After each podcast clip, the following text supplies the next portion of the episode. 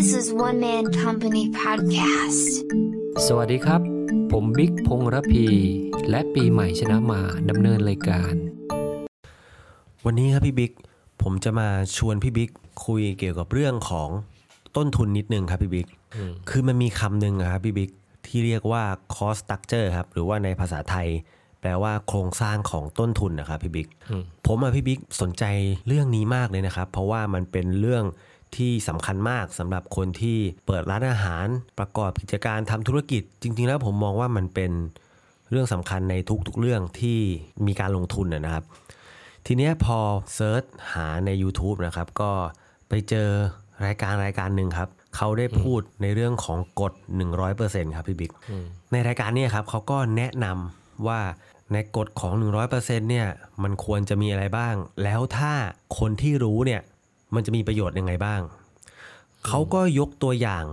ของกฎ หนึ่งร้อยเปอร์เซ็นต์ ของผู้ตั้งแบรนด์อาหารนะครับเขาบอกว่าเป็นแบรนด์ใหญ่นะครับเขาให้สัดส่วนของกฎ หนึ่งร้อยเปอร์เซ็นต์ แบบนี้ครับพี่บิ๊กเขาบอกว่าต้นทุนของวัตถุดิบเนี่ยถ้าเป็นยกตัวอย่างเป็นร้านอาหารนะครับต้นทุนของวัตถุดิบเนี่ยคือ สามสิบห้าเปอร์เซ็นต์ หมายความว่าถ้าสมมุติว่าเราทำสปาเกตตี้เนี่ยครับพี่บิ๊กเราก็จะต้องมีต้นทุนของอาหารเนี่ยไม่เกิน สามสิบห้าเปอร์เซ็นต์ ไม่ว่าเส้นไม่ว่าเนยไม่ว่าหมูไม่ว่าอะไรก็แล้วแต่ที่อยู่ในจานจานนึงที่เป็นสปาเกตตี้เนี่ยพี่บิ๊กเขาบอกว่าไม่ควรเกิน สามสิบห้าเปอร์เซ็นต์ ครับแล้วก็อย่างที่สองครับก็คือต้นทุนของแรงงานเขาบอกว่าไม่ควรเกิน สิบห้าเปอร์เซ็นต์ ค่าเช่าไม่ควรเกิน สิบห้าเปอร์เซ็นต์ น้ำไฟไม่ควรเกิน ห้าเปอร์เซ็นต์ แล้วก็อื่นๆไม่เกิน สิบเปอร์เซ็นต์ ทั้งหมดเนี่ยครับพี่บิ๊ก สามสิบห้าบวกสิบห้าบวกสิบห้าบวกห้าบวกสิบเนี่ยมันรวมมาแล้วเนี่ยเท่ากับ แปดสิบเปอร์เซ็นต์ รายการนี้เขาบอกว่าถ้าคิดตามในกฎข้อนี้นะครับผู้ประกอบการหรือว่าเจ้าของร้านเนี่ยก็จะมีกำไรที่เหลือ ยี่สิบเปอร์เซ็นต์ ทีนี้ผมก็ได้ไปดูอีกตอนหนึ่งครับเขาก็พูดถึงกฎ หนึ่งร้อยเปอร์เซ็นต์ เหมือนกันเขาก็ได้พูดเหมือนเดิมครับว่าต้นทุนของสินค้าเนี่ยไม่ควรเกินสามสิบห้าค่าแรงสิบห้าน้ำไฟอื่นๆเหลือห้าค่าการตลาดที่เพิ่มมาเป็นสิบในเมื่อกี้ไม่มีแต่ว่าอันนี้มีมาสิบแล้วก็ค่าเช่าสิบห้าก็สามสิบห้าบวกสิบห้าบวกห้าบวกสิบบวกสิบห้าก็เท่ากับว่าแปดสิบรายการนี้เขาก็บอกว่าถ้าทำตามกฎ หนึ่งร้อยเปอร์เซ็นต์ แบบนี้แล้วจะมีเงินกำไร ยี่สิบเปอร์เซ็นต์ ทีเนี้ยประสบการณ์ของผมนะครับพี่บิ๊กก็เคยทำร้านอาหารมาคือมันรายการต้นทุนของกฎ หนึ่งร้อยเปอร์เซ็นต์ เนี่ยพี่บิ๊กมันไม่ครบนะเหมือนที่พี่บิ๊กเคยสอน ผมอ่ะ ผมจำได้นะ คำถามมีอยู่ว่าอะไรที่หายไปใช่ไหมใช่ครับเออก็เท่าที่ฟังมานะสิ่งหนึ่งที่พี่คิดว่ามันไม่มีอยู่ในรายการที่เขาบอกนั่นก็คือการลงทุนทำร้านตั้งแต่แรกเนี่ยถูกไหมก็คือเงินก้อนแรกถูกไหมฮะเงินก้อนแรกที่คุณเอามาลงทุนแต่งร้านขึ้นมาซึ่งไม่น้อยนะใช่เออเช่นคุณเซตอัพร้านขึ้นมาร้านหนึ่งครัวก็ไม่มีโครงสร้างใครในก็อาจจะไม่ใช่ร้านอาหารเนี่ยคุณต้องไปเซตอัพลงไปพี่ว่าเผลอๆร้านที่ทันสมัยหน่อยเนี่ยมีหลักล้านนะครับคำถามมีอยู่ว่าคุณลงเงินหลักล้านแล้วตัวเลขอยู่ตรงไหนเอออันนี้สำคัญนะเพราะว่ามันเป็นเงินที่ลงทุนจริงๆครับสิ่งที่พี่บอกใหม่ไปตอนนั้นว่าต้องคิดเสมอเลยคือทุกเม็ดเงินที่ลงไปต้องเอากลับมาคิดใน cost structure เสมอนะในทางบัญชีเนี่ยไอ้ตรงนี้เนี่ยเขาจะเรียกว่าค่าเสื่อมครับอ่าเพราะว่าเงินที่ลงไปสมมุติก่อสร้างเสร็จเขาทำงานเสร็จแล้วเนี่ยเราไปบอกช่างได้ไหมไปบอกบริษัทได้ไหมว่าเออเดี๋ยวเราค่อยๆผ่อนให้เดือนละเท่านู้นเท่านี้เป็นระยะเวลา สองถึงสาม ปี ไม่ได้นะได้ไหมไม่ได้ทันทีที่เสร็จต้องจ่ายตังค์ทันทีคุณต้องจ่ายตังค์ตามที่ดีลไว้จนหมดเลยนั่นก็หมายความว่าเงินสดที่คุณมีอยู่ต้องจ่ายเขาเมื่องานเสร็จถูกปะครับใช่อ่าเพราะฉะนั้นเงินต้นครั้งแรกเนี่ยมันเป็นเงินสดที่ออกไปแต่ว่าเวลาคิดในเชิงบัญชีในเชิงบริหารนะครับเราไม่ได้เอาทั้งหมดมาคิดในวันแรกเดือนแรกเลยเพราะมันจะติดลบเยอะมากเรามีการแบ่งต้นทุนเนี่ยกระจายออกไปตามเวลาที่เรากำหนดขึ้นมาเพื่อให้ดูต้นทุนในเชิงบริหาร เออคำถามมีอยู่ว่าเราจะคิดเวลาเท่าใดดีอืมอืมผมนึกออกแล้วก็คือที่พี่ปิ๊กบอกเนี่ยระยะเวลาก็หมายถึงอาจจะเป็นหนึ่งปีสองปีสามปีถูกไหมครับใช่ใช่แต่ควรจะเป็นเท่าไหร่เออหลักของพี่ที่วางไว้นะแนะนำเลยพี่อยากให้อิงกับสัญญาเช่าสมมุติกรณีเป็นเช่าเขานะเช่นเช่าอาคารทำร้านอาหารเนี่ยมีระยะเวลาสองปีเราเอาเงินลงทุนในการแต่งร้านเนี่ยคิดที่สองปีเออทำไมรู้ป่ะเพราะว่าทันทีที่หมดสัญญาเนี่ยคนเช่าเขาอาจจะไม่ให้เราเช่าก็ได้ครับใช่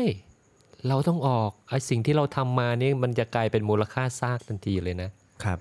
เพราะฉะนั้นสมมติคุณมีสัญญาเช่าสองปีเนี่ยเอาสองปีคูณด้วยเดือนมันก็เป็นยี่สิบสี่เดือนเอายี่สิบสี่เนี่ยไปหารกับเงินลงทุนเออแล้วคุณก็จะได้ต้นทุนที่เป็นค่าเสื่อมมากระจายคิดอยู่ในต้นทุนทุกเดือนครับและตัวเนี้ยมันก็ควรจะเป็นตัวเลขเปอร์เซ็นต์ที่อยู่ใน Cost Structure เสมอเพื่อไม่ให้หลอกตัวเองนะไม่ให้หลอกตัวเองว่าเราไม่มีต้นทุนมันจะไม่มีต้นทุนได้ยังไงเพราะว่าคุณลงทุนไปตั้งแต่แรก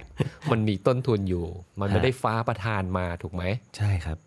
อ่าอันนี้คืออันนึงที่พี่ดูแล้วว่าที่ใหม่เล่ามาเนี่ยมันน่าจะหายไปแล้วมันสำคัญนะในเชิงบริหารเพราะว่าถ้าคุณไม่ได้ใส่คุณก็เหมือนกับอย่างที่บอกมันหลอกตัวเองแล้วมีความรู้สึกว่าเรากำไรถูกปะใช่อุ๊ยขายดีมากกำไรพอเบ็ดเสร็จจบทั้งหมดแล้วเนี่ยดูตัวเลขในบัญชีเนี่ยมันติดลบได้อันนี้คือเรื่องที่หนึ่งที่พี่อยากจะเพิ่มนะครับส่วนเรื่องที่สองเนี่ยที่ใหม่พูดมาเนี่ยโอเคเขาบอกว่าต้นทุนวัตถุดิบประมาณสามสิบห้าใช่ไหมครับก็ใช้ได้นะพี่ว่าถ้าทำให้ต้นทุนมันน้อยกว่านี้ได้นะเมื่อเทียบกับราคาขายมันจะคล่องตัวมากกว่านี้เช่นอยู่ที่สามสิบเป็นต้นเนี่ยพี่ว่าเป็นตัวเลขที่จะต้องดูดีๆนะครับส่วนในเรื่องของค่าเช่าเนี่ยอันนี้ก็ตัวเลขที่ สิบห้าเปอร์เซ็นต์ ก็เป็นตัวเลขที่พอรับได้นะแต่ว่าค่าเช่าถ้ามันแพงเกินกว่าที่จำนวนคนที่มาแล้วก็สร้างรายได้เนี่ยตัวเลขมันจะขยับปรับเปลี่ยนไปมันอาจจะสมมติคนมาน้อยตัวเลขค่าเช่ามันก็เป็นสัดส่วนที่เพิ่มขึ้น ค, คนมาเยอะยอดขายเยอะตัวเลขค่าเช่ามันก็จะถอยลงไปอยู่ที่ตัวเลขน้อยๆถ้าเอาง่ายๆนะพี่พี่ชอบตัวเลขที่ประมาณ สิบเปอร์เซ็นต์ ของค่าเช่าสูตรง่ายๆนะสมมติค่าเช่าที่ที่ดีมากแสนหนึ่งควรจะมียอดขายเท่าไหร่ดีควรจะต้องมียอดขายล้านหนึ่งฮะใช่ล้านหนึ่งเราก็ต้องนั่งคำนวณสมมติเราขายเป็นจานหรือขายเป็นบุฟเฟ่ก็แล้วแต่ลองหารดูว่าต่อเดือนเนี่ยเราจะทำยอดขายได้หรือเปล่านี่คือวิธีคิดง่ายๆคิดที่เป็น สิบเปอร์เซ็นต์ ก่อนเลยครับส่วนอีกตัวหนึ่งที่พี่คิดว่ามันโหดมากนะคืออะไรรู้ไหมคืออะไรครับ marketing เออเขาใส่ไว้เท่าไหร่นะคือเขาใส่ไว้แค่สิบฮะสิบเหรอใหม่มีโอกาสทำร้านอาหารแล้วใหม่ก็รู้ว่าช่วงประมาณปีสองปีมานี้มันมีแนวโน้มหนึ่งที่เกิดขึ้นมาก็คือการสั่งอาหารผ่านเครือข่ายที่เป็น Grab บ้าง Food Panda โน่นนี่นั่นถูกไหมใช่ครับใหม่เคยคุยกับเขาไหมผมเคยคุยก็ถามว่าเอ่อมีค่าคอมมิชชั่นเท่าไหร่เขาบอกว่า สามสิบเปอร์เซ็นต์ จากยอดขาย สามสิบเปอร์เซ็นต์ จากยอดขายใช่แล้วตัวเลขสามสิบใหม่ลองเอาไปคิดนะเมื่อกี้ค่าเสื่อมไม่ได้คิดใช่ไหมครับบวกสามสิบกับบวกสมมุติค่าเสื่อมสักสิบแล้วกันสี่สิบเอาไปวางใน cost structure เลยแล้วมันจะอยู่ตรงไหนคือตอนนั้นที่ผมฟังเขาบอกว่าค่าคอมมิชชั่น สามสิบเปอร์เซ็นต์ น่ะสิ่งแรกที่ผมพูดไปคือนี่เหมือนผมโดนปล้นเลยนะครับบอกเขาบอกผมผมโดนปล้นเลยคือต้นทุนวัตถุดิบเนี่ยสามสิบ สามสิบห้าเปอร์เซ็นต์ เนี่ยสำหรับผมก็ถือว่าตึงๆมือนะพี่บิ๊กในในในฐานะที่ผมเคยทำมาแล้วก็ลองคำนวณดูครับแล้วก็ส่วนเรื่องที่พี่บิ๊กถามว่าค่าการตลาด สิบเปอร์เซ็นต์ ผมคิดยังไงใช่ไหมครับคือคิดพลาดเนี่ยครับถ้าคิดผิด สิบเปอร์เซ็นต์ นะคือผมไม่รู้จะพูดยังไงถ้าคือคือ สิบเปอร์เซ็นต์ เนี่ยพี่บิ๊กถ้าเอาการตลาดมารวมกับแพลตฟอร์ม Grab Food Food Panda Line Man หรืออะไรพวกนี้นะครับเนี่ยเขาคิดค่าคอมมิชชั่นไปแล้ว สามสิบเปอร์เซ็นต์ นะครับคือนั่นหมายความว่าไอ้ สิบเปอร์เซ็นต์ ที่เผื่อเป็นค่าการตลาดในกฎ ร้อยเปอร์เซ็นต์ ของรายการนี้ นั่นคือคุณติดลบแล้วนะ ยี่สิบเปอร์เซ็นต์ น่ะนี่คิดง่ายๆเลยอ่ะคือคือถ้าไม่ได้คิดไม่ได้คิดสองตัวนี้ไหนจะค่าเสื่อมที่ไม่ได้คิดอีกครับรวมเป็นเท่าไหร่เนี่ยผมผมมองว่ามันก็เลยมันไม่ครบใช่ไหมตัวเลขมันไม่ครบใช่ครับเออคือคำแนะนำพี่นะคือในกรณีที่เปิดร้านมาเป็นทำ delivery เป็นหลักตั้งแต่ต้นเลยเนี่ยครับตัวเนี้ยเขาต้องเอามาคิดเพราะว่าแพลตฟอร์มพวกเนี้ยพี่ว่าไม่น่ามีใครต่ำกว่าสามสิบถูกปะไม่มีครับคืออย่างนี้พี่บิ๊กที่พี่บิ๊กถามผมที่ผมโทรไปคุยกับเขานะครับมันมีรายละเอียดอย่างนี้ครับพี่บิ๊กคือว่าถ้าสมมติว่าเราเอาสินค้าของเราเนี่ยที่เป็นอาหารนะครับเข้าไปอยู่ในแพลตฟอร์มนี้นะครับเราก็ไม่มีความจำเป็นที่จะต้องจ่าย สามสิบเปอร์เซ็นต์ ก็ได้นะพี่บิ๊กแต่ทำไมรู้ไหมครับแต่ว่าลูกค้าที่อยู่ใกล้ๆร้านเราเนี่ยจะไม่เห็นร้านเราครับนี่คือเงื่อนไขของเขา คือพูดง่ายๆว่าพี่บิ๊กจะเอาร้านของพี่บิ๊กเนี่ยเข้าไปในแพลตฟอร์มพวกนี้เข้าได้ครับเข้าได้แต่คนต้องเซิร์ชเฉพาะเจาะจงร้านพี่บิ๊กเท่านั้นนะถึงจะเจอถึงจะเจอถ้าเซิร์ชไล่ใกล้เคียงใช่ไม่เจอคือพูดง่ายว่าไม่เห็นเลยอ่ะคือไม่มีวิวเลยอ่ะคือถ้าพี่บิ๊กให้ สามสิบเปอร์เซ็นต์ กับเขานะพี่บิ๊กก็จะไปอยู่ร้านแนะนำหรือต้นๆอะไรตรงเนี้ยผมจำรายละเอียดไม่ได้แต่ที่ผมรู้คือพี่บิ๊กไม่จ่ายเขาได้ สามสิบเปอร์เซ็นต์ น่ะแต่พี่ก็คนก็ไม่เห็นพี่นะแล้วแต่พี่อ่ะคืออย่างนี้ใหม่ที่พี่บอกว่าในกรณีที่ดีไซน์ร้านเนี่ยทำอาหารตั้งแต่ต้นเนี่ยตัวตัวเลขเนี่ยต้องคิดแล้วก็ค่าเสื่อมต่อให้ใช้ที่บ้านในการทำมันก็ต้องมีการลงอุปกรณ์ถูกไหมถูกต้องอ่าไม่ว่าเครื่องมือครัวโน่นนี่นั่นแหละต้องคิดออกมาส่วนจะหารด้วยตัวเลขจำนวนเท่าไหร่ก็แล้วแต่เลยบางคนใช้บ้านตัวเองก็อาจจะไม่ใช่สองปีก็ได้ตีตามมูลค่าของอายุการใช้งานเลยสักสามปีห้าปีก็ว่ากันไปแต่ว่าอย่าตัดทิ้งแค่นั้นเองครับนะทีนี้เอาสิ่งที่มีทั้งหมดมาเรียงกันโอเคใช้บ้านตัวเองอาจจะคิดค่าเสียโอกาสหรือจะไม่คิดก็ได้แล้วดู Cost Structure ทั้งหมดแต่ละก้อนว่ามันคุ้มที่จะทำหรือเปล่าครับเอออันเนี้ยสำคัญมากเลยส่วนในกรณีที่เป็นร้านจริงๆแล้วเนี่ยพี่ก็เชื่อว่าตรงนี้มันโหดมากเลยในกรณีที่พึ่งแพลตฟอร์มเยอะ ค, คงต้องบริหารสัดส่วนว่าขายที่ร้านเองแค่ไหนขายที่แพลตฟอร์มแค่ไหนเพราะว่าแพลตฟอร์มเขาต้องการตัวเลขที่ค่อนข้างเยอะนะสมมติคิดมาแล้วติดลบทุกรายการอะไรอย่างเงี้ยมันก็จะเหนื่อยแต่บางคนบอกว่าเฮ้ยมันต้องการยอดเพื่อมาถั่วเฉลี่ยอย่างอื่นก็อันนั้นก็อีกเรื่องหนึ่งนะเพราะฉะนั้นการคิดให้ทุกอย่างของต้นทุนที่มันมีจริงเนี่ยต้องใส่เข้าไปใน Cost Structure เพื่อใช้ดูในการบริหารนะอันนี้คือสิ่งที่ที่พี่อยากฝากไว้นะไม่ใช่คิดแค่นั้นเรามีความรู้สึกว่าเออฉันได้กำไรแล้ว ยี่สิบเปอร์เซ็นต์ สามสิบเปอร์เซ็นต์ ท้ายที่สุดเมื่อจบเกมแล้วเนี่ยหนึ่งปีสองปีเนี่ยตัวเลขมันจะติดลบตลอดเลยนะครับถูกไหมฮะผมมีเรื่องนึงอยากจะเล่าสักนิดนึงพี่เบคคือผมเนี่ยได้มีโอกาสไปคุยกับผู้ประกอบการร้านอาหารร้านหนึ่งนะครับเขาก็เล่าให้ฟังว่าร้านเขาคืออะไรเป็นยังไงอยู่ที่ไหนอะไรเงี้ยครับผมก็ได้ถามเรื่องของ cost structure หรือว่าโครงสร้างต้นทุนเนี่ยพี่บิ๊กถามเขาว่าต้นทุนวัตถุดิบเท่าไหร่อะไรเท่าไหร่อะไรเงี้ยครับสิ่งที่เขาไม่ได้บอกผมมามีอยู่สองเรื่องครับพี่บิ๊กคือหนึ่งนะครับเรื่องของค่าเสื่อมครับและสองครับเรื่องของมาร์เก็ตติ้งสองข้อนี้เขาไม่ได้พูดถึงเลยครับแล้วผมก็เลยถามว่าอ้าวแล้วค่าเสื่อมไม่ได้เอามาคิดด้วยเหรอค่าเสื่อมเป็นกี่เปอร์เซ็นต์เงี้ยเขาก็บอกว่าถ้าเอาค่าเสื่อมตรงนี้มาคิดอะกำไรมันก็ไม่เหลือนะสิเพราะว่าเนี่ยเราเราก็ทำที่บ้านอะเออเออแล้วเขาเล่าให้ผมฟังว่าแพลนเขาเนี่ยก็คือจะมีเปิดสาขาที่สองนะครับนั่นหมายความว่าเขากำลังจะมีความสวยเข้ามาเยือนหมายถึงว่าเขาจะขายราคาอาหารเท่ากับที่เคยขายที่บ้านตัวเองไม่ได้แล้วใช่ยิ่งยิ่งขายยิ่งขาดทุนใช่ครับทีนี้ทีนี้มันจะมีเรื่องที่ยิ่งกว่านี้อีกนะคือผู้ประกอบการน่าจะจำนวนไม่น้อยนะคิดต้นทุนไม่เป็นครับคือขายไปเนี่ยไม่รู้ว่าต้นทุนเท่าไหร่แต่คิดว่าเดี๋ยวสิ้นวันนะนับเงินอยู่ในกระป๋องอยู่ในเก๊ะก็น่าจะบวกนะครับเออใหม่ในฐานะที่ทำร้านมาก่อนเนี่ยมีเพื่อนฝูงหรือคนรู้จักประสบการณ์ทำนองนี้ไหมเอ่ออันดับแรกเลยคือตัวผมเองเนี่ยแหละพี่บิ๊กสมัยที่ยังเด็กๆอ่ะก็คือทำแล้วก็มาค้นพบว่า พอเห็นคนอื่นที่เขาทำแบบนี้ครับก็คือยกตัวอย่างว่าสมมุติซื้อของไปพันหนึ่งขายได้ สามพัน ก็คือกำไร สองพัน บาทใช่ไหมครับก็คือถ้าคิดหยาบๆก็คิดได้นะถ้าคิดแบบเนี้ยก็คือถ้าสมมติว่าเราต้องการที่จะ